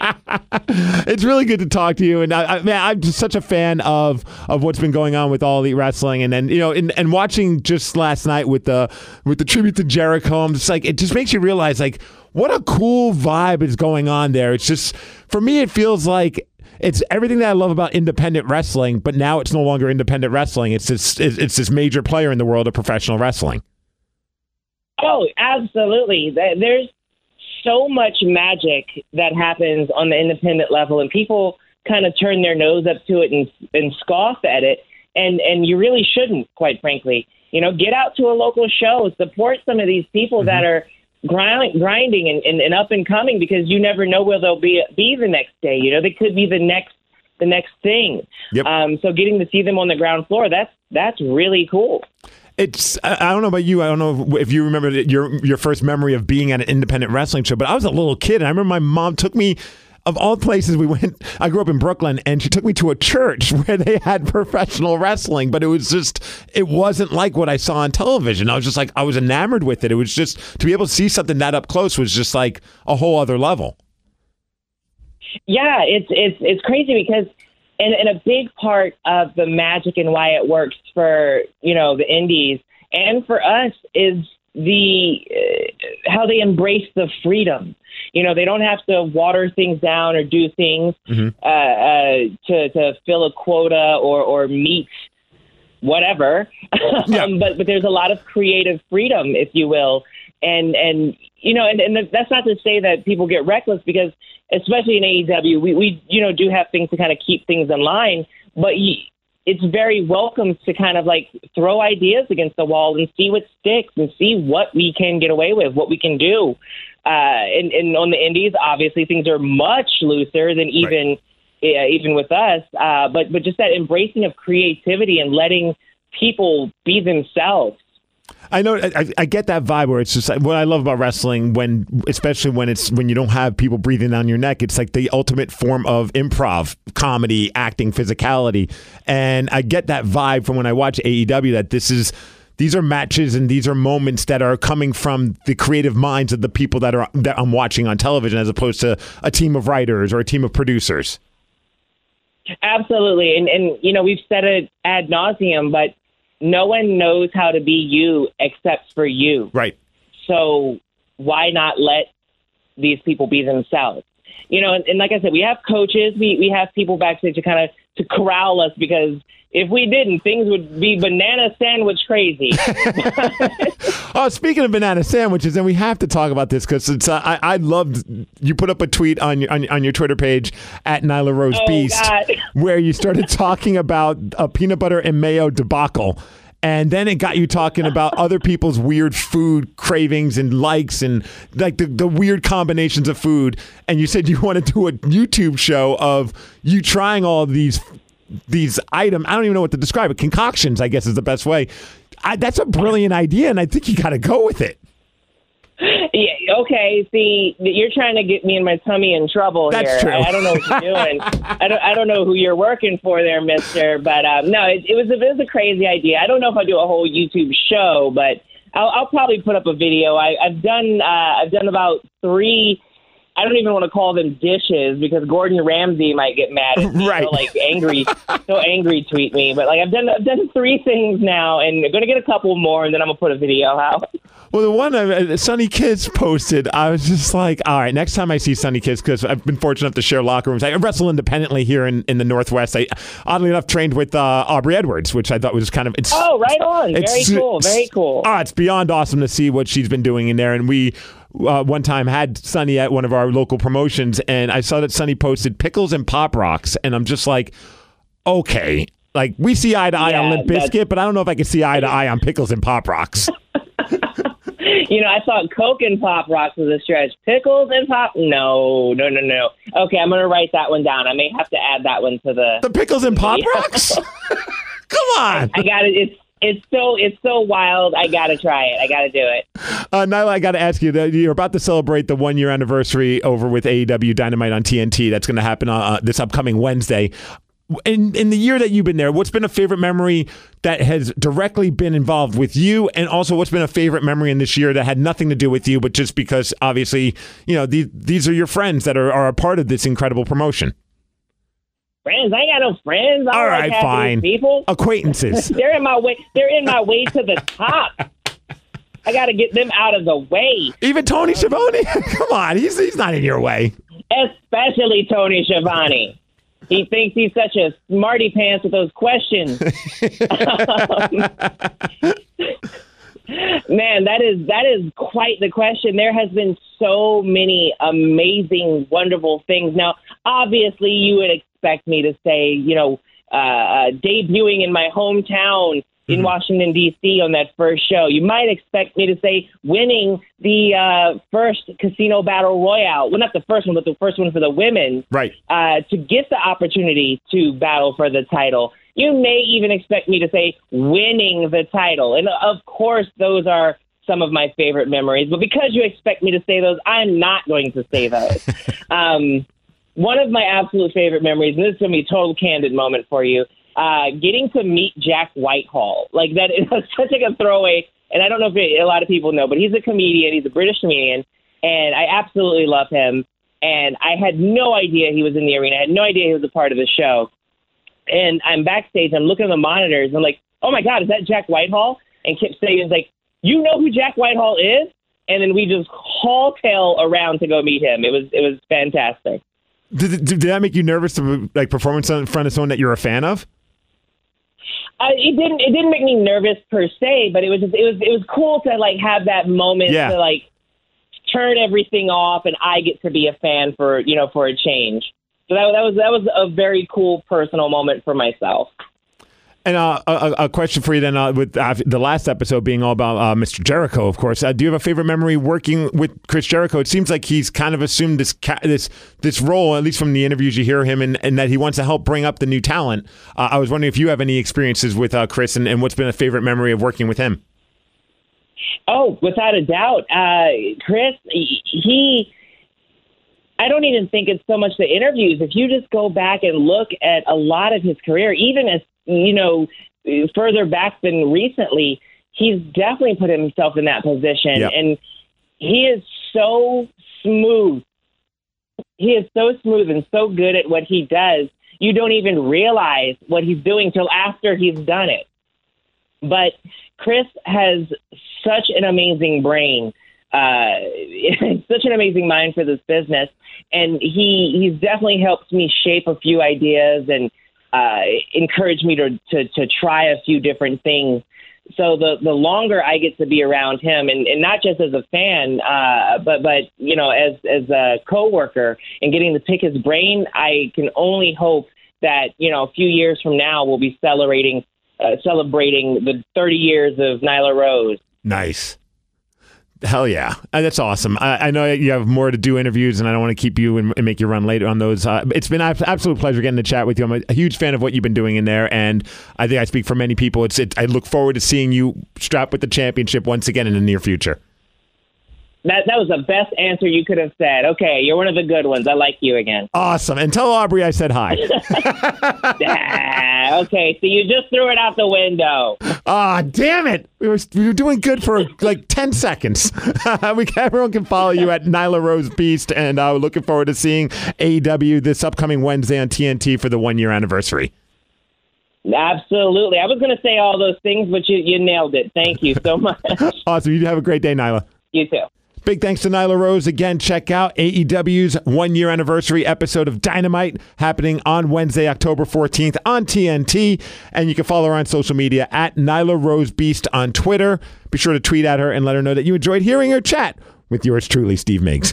At I'm Steve Migs. That's where you can find me on Twitter and all the other social media places. Okay, take care. Very cool. Thank you to Steve Migs, and you know that that'll be a, a fairly regular feature um, as he does interviews. Uh, he's going to be part of the show again, and we love that because we love Steve Migs and happy, obviously, for a DC native Nyla Rose and the success that she has found in AEW. All right, uh, boys, I'm going to kick you guys out uh, here because uh, you guys really effed with me and my schedule for the week, and I'm not thrilled about that. So you're jerks. But before I do, um, uh, Brandon, would you like to plug something? I've been working so so hard on something, and finally, I found the pumpkin spice frosted mini wheats. Ooh. Nice. Dude, listen, if you find them, just buy like three boxes because they're hard to find, and they are amazing. I've always been a frosted mini wheat man. I mean, like Yeah. my Have entire life. Oh, my entire life, I've been a frosted Me mini too. wheat man. Yeah. I would say The chocolate ones are really good too, but you can find them all the time. The I- strawberry ones are very good. the strawberry ones were always good. Um, I would. s- I man, I'm trying to do my. If I like for li- not childhood rankings, right? Because like when you're a child, you just want the sugariest sugar that you could ever Sure, sugar. the I'm saying like Charms and all that like stuff, of yeah. of of cereals from adulthood, or at least from like you know early adulthood into. I think frosted mini wheats might legitimately be my one seed. Yeah, Ooh. they're, Oh, they're my one seed too. Um, Raisin Bran Crunch is a I'm, close. I'm a big fan. I- my God, I we do are. like Raisin Bran Crunch, though. I, I am a Golden Grahams guy. I was more of a, that's, I was more of a Golden Grahams man as a child than I am as like as an adult. Glenn, if, if there was um, breakfast cereal Tinder, we would have matched. Yeah, we really would have. It's amazing. It's truly amazing about that. Um, Aaron, why don't you plug uh, VSiN? Yeah, uh, VSiN. Obviously, if you're into sports gambling, you need to get VSiN. Listen on Sirius XM channel 204. Also, if you have uh, Xfinity, you can uh, watch it on the Xfinity uh, voice remote. Just say VSiN into your voice remote, and you can just buy a subscription service on VSiN.com. All right, and uh, of course at the A Oster and at Brandon Linton, uh, you guys got to get the fuck up out of here, as I got stuff to do, and you have pissed me off. All right, yeah, I had to kick the boys out because they were pissing me off this week. But uh, let's finish up this week. I'm uh, I'm always happy to bring our next guest on. He's one of my favorite people on the planet. You guys know that. He's made a few appearances with us. In fact. I, he, he probably won't like me tell. I stopped by Jimmy's a couple weeks ago, and I was just stopping. Literally, it's just my wife and I had a surprise night where we didn't have the kids, so we wanted to go to dinner. Where else we're gonna go but Jimmy's? And I walk in, I see him. They're, they're, it's a crazy night because, of course, it is. Everyone who wants to be at Jimmy's.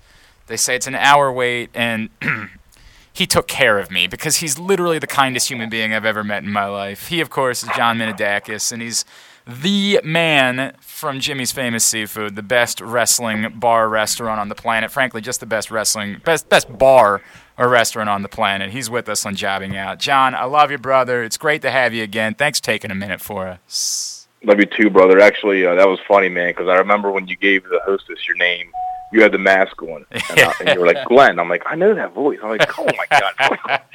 I'm gonna come here, bud. I gave you the old uh, mafia movie treatment right through the kitchen. Oh, it was so great. My wife didn't know what was going on. She had no clue what was happening. Oh, it was so great. We had such a good night, and uh, you know, I, I don't know if I told you, I had never actually had a Roman Reigns roll until that night. That was my first yeah, Roman really good. roll. It's, it's actually our most popular sushi roll. Dude, it's I mean, for- unbelievable. for, good reason. You know, I mean, uh, a dollar from every roll goes to Connor's Cure uh, forever, much like the uh, the Mo Gabba shrimp platter forever. Uh, dollar goes to Hopkins Children's Center. So uh, you know, the little things like that that you know add personality to a place that you know we're very proud of here. As you should be, and you should be really proud of. We talked about this the last time. What you guys have done in a world where a lot of people took their ball and went home and panicked and freaked out and said, you know, my life has been changed and I can't handle that. You guys did what you always do and said, all right, it's time for us to get creative. Um, it's time for us to, to try some different things. And sitting out on the new deck that night and looking over what you guys have done with the crab stuff, the crab deck, it, it's it, it, it I'll never cease to be amazed by what you guys do in every circumstance, but this year particularly when everyone else was pushed to the wall and you said, "All right, cool. We'll just we'll just go about our business and we'll just figure out a new way of doing things." Man, it's it's unbelievable. Yeah, I guess I'll use that to segue into uh, pro wrestling and Yeah. you know, we do learn as adults and as, you know, business people and as business owners a lot from the world of professional wrestling, right? Uh, we pick up what we want and we let it morph us and evolve us. And, you know, one of the lines that I remember uh, Triple H said is that you either evolve or you perish when he was forming Evolution. And I've never been a big Triple H fan, not the character anyways. that that one line did stick with me, you know, and you know, of course, you know, it was plagiarized from history, but you know, we as wrestling fans aren't the best students most of the time. So, I, I uh, in my book, It's Triple H's quote. Yeah, correct. That's a fact. We'll roll. So, uh, you know, I took, I took that advice, and you know, during COVID, uh, you know, we as a company were able to run with it, and you know, make some new additions. And look, nobody has all the answers. There's no playbook on this. It's never happened before, but uh, I think we did all right with it. And you know, we're still learning. We're still taking it day by day and playing by the rules because we are faces here. We're not heels. So yeah. We are where we are. All right, and with that in mind, because I, I have a, another purpose for bringing you on this week, but let me do this. Uh, You guys have started doing events again, and uh, I saw. I'm, I'm I'm really excited about one. Do, do we know more about the one that you and I were talking about a couple weeks ago that I don't think has been announced yet? Is is there any more knowledge of that perhaps coming Not to yet. fruition? Not yet, brother. Oh man, Uh, I need that one in my yeah, life. hopefully, um, Survivor Series Sunday. That'll happen. That's Oh. penciled in for that day. Yeah. Oh, that would be so great, man. That would be such a great day. All right, we'll we'll pause on that. But in the meantime, it's pointless, I guess, to talk about it because you're not selling any more tickets. It's already gone. Um, but a testament that you guys are able to bring, you know, wrestling events back to the famous, including bringing out a couple of dudes and their podcast, who everybody loves. Yeah, and uh, you know, we talked about it uh, via text this morning. It just really shows you what a strong following those two guys have, and of course, it's uh, you know, they'll always be Zack Ryder and Curt Hawkins in my book, but Myers and Cardona, uh, you know, they sold out 100 tickets uh, in no time, $100 a pop, which shows you, you know, people are just really clamoring to get out, and you know, especially wrestling fans, because you know, wrestling fans like to be around other wrestling fans. You know, we we kind of get like ridiculed and chastised everywhere we go. So we just want to feel safe. You know, we want to feel amongst our people, so to speak. And uh, you know, we saw that recently here at Jimmy's when we were doing the uh, All Out event. And of course, everything we do, we space them out. They're wearing masks. We're doing it the right way, right? And uh, when these guys uh, hit me up about it, I said, man, we can definitely make this happen. We can space them out and have a 100 people very, very far apart. Like, we're not talking six feet. We're talking like 10 feet at this point. And they were all about it. And uh, they sold it out to their credit, man, in 24 hours, just uh, the night before um, AEW Full Gear. So, you know, we're hoping to make an entire wrestling weekend out of it here. Um, the next night we'll have AEW Full Gear, of course, here at the restaurant. And, you know, the way we do it, you know, wrestling fans get their own room and the sound's on and they can cheer and boo uh, whoever they want. You know, it's fun. And then, you know, who knows, we might be adding something that Sunday, something small. But a lot of people are traveling, man, to see this. Um, they shared the zip codes with me of the ticket purchasers, and people are coming from New York and PA and Virginia to see this, and even further than that, uh, some guys are coming from like Boston. So it's really impressive. Dude. So it's it's good to see you know uh, the world trying to get back to normal, and as always, wrestling fans leading the way. Um, uh, there's no doubt, and I know that a lot of people are just itching to be out somewhere. And I also think, and and look, I don't, I don't have to kiss your ass because uh, you don't need that in your life. There's everybody knows what you guys do. Um, but I also think that it's in part there's a lot. It's become a destination, right? That that people hear about a wrestling event and they've heard so much about Jimmy's over the last couple of years that it's sort of an excuse to do two things at once, right? Like they want to go see the podcast, they want to go see the guys, but they also want to go to the place that everybody's been talking about for years. And so I think it becomes an excuse to do both of those things at once to travel down from somewhere, travel out from somewhere. And I got a lot of people in my life, man. Like we got a lot of you know, AJ obviously used to play out in Seattle, so we got a lot of a strong listener base in Seattle, and they talk to us all the time about coming out to visit your joint. And, you know, it's it's a testament again to everything that you guys have done in this community that uh, people say, hey, look, I, I want to go to this event, but I really want to go to an event that's a Jimmy's. Yeah, man, that's really humbling. Um, but you know, I guess uh, you know part of that. Look, uh, a lot of places.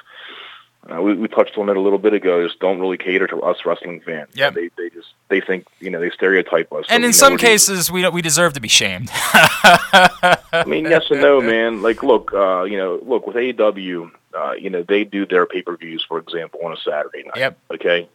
Uh, WWE traditionally does them on a Sunday. You know, I think we're both around the same age. When we were younger and wrestling was very mainstream, everybody was doing WWF at the time pay per view parties at their bars Yep. on Sunday nights because you got nothing to lose. You know, now with AEW going to Saturday night, uh, you know, traditional bars are probably going to say, look, I'd rather have a band in here.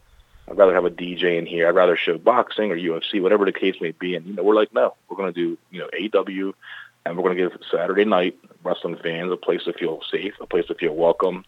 And, you know, just come in with your, you know, your black T-shirt and your jeans and then just have a great time, man. Cheer for your guy, boo whoever you don't like. You know, order the Roman Reigns roll. You know, Yep. order the A-lister drink. Or, you know, if you want to go by the stereotype, I don't care. I don't care. Order 15 diet sodas. I don't care, man. just know that you're not being judged here. I appreciate about you. It's part of the reason why I fell in love with you guys' place a long time ago is because I always felt, so, and I was never that guy necessarily, but I always felt super comfortable. There was no judgment when I was hanging out there. Right? He's John Minadakis, Jimmy's Famous Seafood. So here's the real reason I brought you on this week, right? Because uh, you and I have been talking a lot over the last few weeks. I sometimes worry that I'm going too far.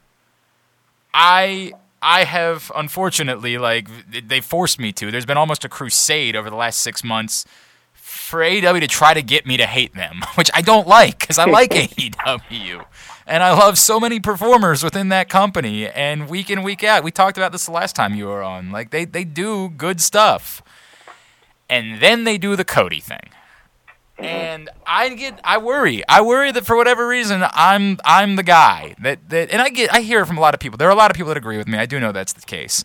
but I worry that I go overboard and that I I truly feel like they are painting themselves into a corner Whereas a company they are telling you that we will always prioritize Cody Rhodes' desire to do Triple H cosplaying over what the best story is that should be told. And it's driving me nuts. It makes me sick. I I, I don't know. I, I, I don't want to keep harping on it. I don't want this to be the thing that we do on this show every week, John. But dude, it is it is in your face, and it's almost like they're they're forcing you to understand that that's going to be the case. Well, you know, I guess uh, popular sentiment seems to be shifting in your favor, and uh, you know, we talk about it, and you know, AEW they do a lot of things a lot better than the WWE. They do a lot of things not as great as WWE, right? One of the things that I think we both agree they do better than WWE is they listen to their fans. And we've seen them scratch angles, and we've seen them go certain directions based off Twitter comments and Instagram comments. And based off the Instagram comments that we looked at today from Yeah. Cody winning the title back, basically after he was done doing his, you know, Rock Cena impersonation and going to Hollywood, is man, Triple H, you just buried another guy Yep. uh, you know, be, you know, rewinding it.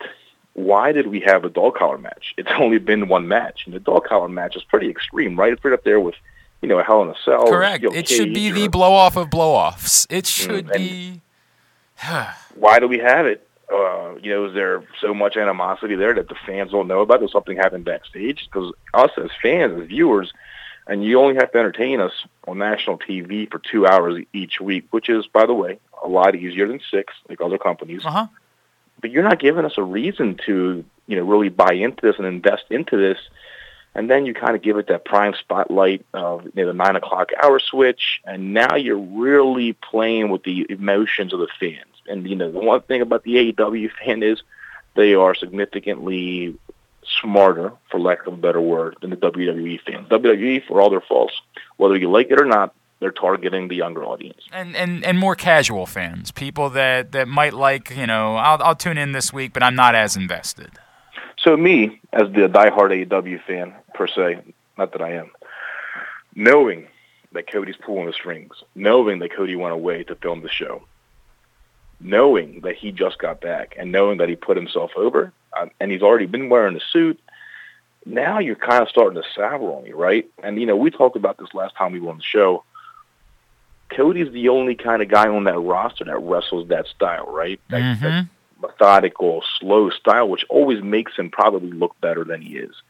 Uh, and you know, maybe these smart fans are starting to realize, hey, man, maybe we're being duped by Cody. Maybe you know we all think he's so great because he's telling us to be so great. And if there's one thing wrestling fans hate, it's being told how to think. And now they're starting to, to see it. And you know, if you heard the reaction yesterday when he won the title, and then you compare it to the Orange Cassidy reaction, Yep. it was night and day, man. And you know, what is the thing about Cody, right? He bet on himself. He does the work. You know, he puts all the work in. Then you got this guy Orange Cassidy, who's the exact opposite. He is so lazy. He's going to put his hands in his pocket, and the fans are getting behind the lazy guy, which makes you really scratch your head. And uh, where do you go from now if you were, you know, Luke Harper or Brodie Lee? You know, now you, you know, in the eyes of the fans, you've lost your two big, you know, feuds. You lost Yep. to Moxley. You lost Yep. to Cody Rhodes, and you know, um, I don't like when WWE uh, apologists or diehards say that AEW is all WWE retreads because you could give us the same ingredients you give another restaurant, but you know we have the ability nine times out of ten, or at least eight times out of ten, in our opinion, to make a better product. Sure. So just because somebody didn't work out in WWE doesn't mean they can't work out in AEW. And you know, one of the guys that I'm looking forward to the most right now is Rusev or Miro. It's, driving, So, it's driving me let's- nuts that they're just having him hang out and play video games. Like I, the dude should be the biggest star in the face of the planet, man. He's- I'm with you, but you know, I, actually listened to him on uh, Busted Open recently, and Okay. I really deep down believe that he wants to be that guy. Uh, he is all about the Avengers movies and the comedy uh, in those movies, and he, not taking himself too seriously. And the one thing we know about AEW is they let you be yourself. So who knows, man? Uh, maybe they wanted him to be that you know kick-ass monster heel, and he said, you know what? Let me ha- let me be a little more humanized and let me have a little more fun. Maybe down the road, you guys can make me a monster heel. But for right now, man, I want to be, you know, the joking, having fun Miro. I respect that. I he just had and and I you see it right. I can't. I hate saying these words out loud. I watched some of the Total Divas episodes. God, I oh man, that's really brutal. But like you see it, he's hilarious. He's absolutely he's the most likable dude on the face of the planet. Um, and I think that's why I want so well so much for him. Like he just he checks every box that you could ask for in a professional wrestler, and it's why it drives you nuts that they never figured it out in WWE. But it's what it is, and I I just hope the best for him. I, I guess do you worry at all, John, that the Cody thing bleeds over elsewhere in the company? And the only these is the only area I'll make Well, com- they're in the honeymoon period right now, but the honeymoon period is really wearing off, right? right.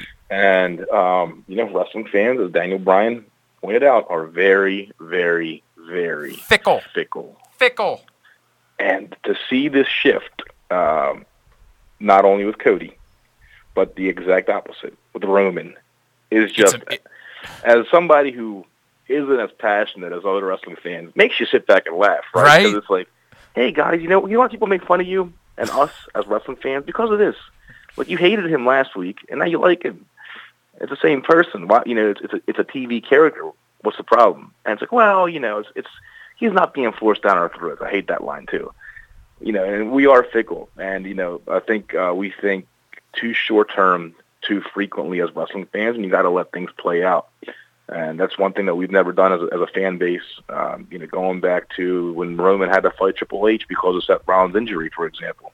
You got to let things play out, and you got to let injuries uh, come into consideration, and plans change, as Bruce Pritchard always says. Yep. But uh, you know, with Cody, uh, I think they're really um, treading on dangerous territory, man. Because if he gets that Triple H label, uh, people theoretically could, you know, turn the product off. Um, I will say this, to Glenn, you know, as a restaurant owner, when I put up a WWE event and when I put up an AEW event, the enthusiasm is three times stronger for the AEW. I believe that. Yeah. than the WWE event. So right now, they have the upper hand in terms of public perception. Long term, things change. Yep. Plans change. Yep. Um, but yeah, I think that's you know one of the few things right now that AEW is not doing right. And the main reason, and you touched on this last time I was on the show, is you can't have a face wearing a suit. It's insane. It's insane. It's it's absolutely nuts. We don't want the guy that's running the company. I I, I don't want to go. I'm I man. I've already I've yelled myself out about this. I don't want to spend more time on it, John. Um, I I hope, as we said earlier, I pray to God that this is a, a small moment in Orange Cassidy gets gets put over a, a week from now, and you know I can I can stop yelling. Um, but I am not I am not convinced that that is what is what's going to happen, uh, as it doesn't seem like they want to get a whole lot of stuff right at the moment. Um, what else? What else? Uh, Like, are, are you are you uh, completely out on WWE? Are you not watching whatsoever? Or you know, every, I think everybody knows your relationship with Roman. Is has he maybe brought you back in over the course of the last couple of weeks? Well, look, I mean, I, I, you can call me a homer all you want. That's the best angle in wrestling in the last It- no, it's it's unbelievable. That, and that's that's not that's not a Homer thing. It's the most, dude. That is one of the most compelling stories that has been told in professional wrestling this decade. It's unbelievably compelling.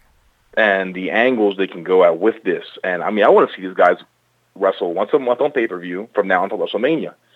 Um, you know, maybe they'll form a Samoan heel stable. Yep. Maybe The Rock comes back. The possibilities are endless. You know, I think it ends up with Big E and Roman, right? It's got it's got to end up that way. I think. Huh. But you never know, man. It's so believable. First of all, it's who Roman is, and he's not a heel. He's just a very confident yet quiet person. So he knows that he is going to work harder and probably be better than anybody else on that roster. He's not going to say it. He's just going to show up and do it, which makes it all that more fun. And then you you have the Usos who have been working so hard for so long, and they are that great. And because of them being so great together, they haven't gotten that chance on their own Yep. and this just it's phenomenal work and the storytelling is great and yes they got me back in with that everything else eh, I you know, hear I you. Oh, it's, WWE to their discredit makes um, their content too readily available uh, to people on Twitter and YouTube and Facebook and Instagram so if You- I you do don't have to watch. it's on it's online 15 minutes later Yeah. whereas in AEW, they'll put up a GIF maybe, but they're not going to put the whole clip up there for a few days. I think they're doing another thing they're doing better in WWE right now. But uh, yeah, I mean, the Friday Friday nights, man, uh, must see TV. You know, I have it on uh, in every part of the building, and uh, I when they're on, man, I have the uh, I have the closed captioning on because I want I don't want to miss a word. Dude, and everything you just said, and we didn't even mention, it's also Paul Heyman. like, it's all of that that you just said. And the history is real history. You know, Right. they're, they're they're pulling these old photos of Heyman and the Samoans, and it's great. It's it's it's riveting, man. I just hope the WWE doesn't rush this, man. Like whatever happens at Hell in a Cell, let that continue into the next part of the rivalry. You Yeah. know, maybe you know he costs somebody the, the Royal Rumble or a Survivor Series. Who knows? Just it's they're too good together right now for you to even think about the next contender. Oh, it's it's you. You don't mess with this. hundred percent. You do not mess with this. You let I it ride maybe out. you even give the kid, you know, a one week title reign, and then Roman steals it back, and just really, I mean, he's a great babyface, isn't he? He's so likable. You see the gray in his beard, so Yeah. you know he's on borrowed time, and this is his chance. Well, it's it's similar to the Kofi thing too, right? Like you, he's he is so good, and you have liked them for so long, and everything that they've done, that you start saying to yourself, "Yeah, f- f like on top of everything else, on top of the family storyline, give the dude his moment. Like let him mm-hmm. have his moment here to recognize." How incredible the work has been for so freaking long. Um, you know, I know we all rave about the Edge and Christian Dudley's Hardy's era, and I'm not trying to say that anything will ever match that. But it's only a couple. We're only a couple years removed from. If you told me that the main event of every pay per view was going to be New Day Usos in some combination, and even throw, you know, like Sheamus and Cesaro for a little while, there were a bunch of different guys that. But I, I would have taken that at the main event of every pay per view that they did because every time they performed together, they were delivering the absolute best match that we were going to see in a week of professional wrestling. So that that work, that's earned. That that it earned this opportunity, Jey, to be in that spot. I'm with you, man. And the thing is, uh, you know, WWE, in my opinion, is a very top-heavy roster. Has been for a few years now. Whereas AEW, you got a lot of B players from A, you know, from Yep. the top down, Yep. and maybe, but but they're they're they're doing more with those B players, right? WWE for so long has mishandled their top-heavy A plus guys, and to see one of their A plus guys really get this moment by chance because of his brother's knee injury. Yep. Uh, it's authentic and it's organic, and you gotta freaking run with it. I'm with you. All right, what can I plug for you, brother? Gosh, uh, I don't know, man. I mean, it's a, it's a wrestling podcast. I would say come to Jimmy's and enjoy Full Gear. Uh, if you have never been to Jimmy's for a wrestling event, I think you'll find it extremely exciting, um, comical. Even uh, you know, people, for example, and you've been there Yep. for the Royal Rumble countdown. You know, ten, nine, eight. Uh, you know, they boo the faces and they cheer the heels. Uh, it's it's a lot of fun. Uh, we do obviously menu items named after the wrestlers. Uh, we do drink specials. Uh, we uh, have it's like it's like we're, for one night we're the fifty first date. Okay, uh, you can just uh, let your hair down, be yourself, and uh, you know, look, I'm not gonna lie. Uh, a lot of times we do see when the party's over, people getting picked up by their parents, right? And that's just why we love each other and we don't judge and we just have fun with it. I appreciate that. Uh, at Jimmy's Seafood on Twitter, jimmy'sfamousseafood.com. There is literally nothing that they do. I, by the way, I had this is a true story. Not only I never had a Roman Reigns roll, I had never had your paella until the last time I was out. And Damn. dude, it was it, it blew my blew, me away. I just sort of said I'm like I'm not surprised that it was amazing, but it's just add it to the list. Add it to the list of everything amazing that you guys do.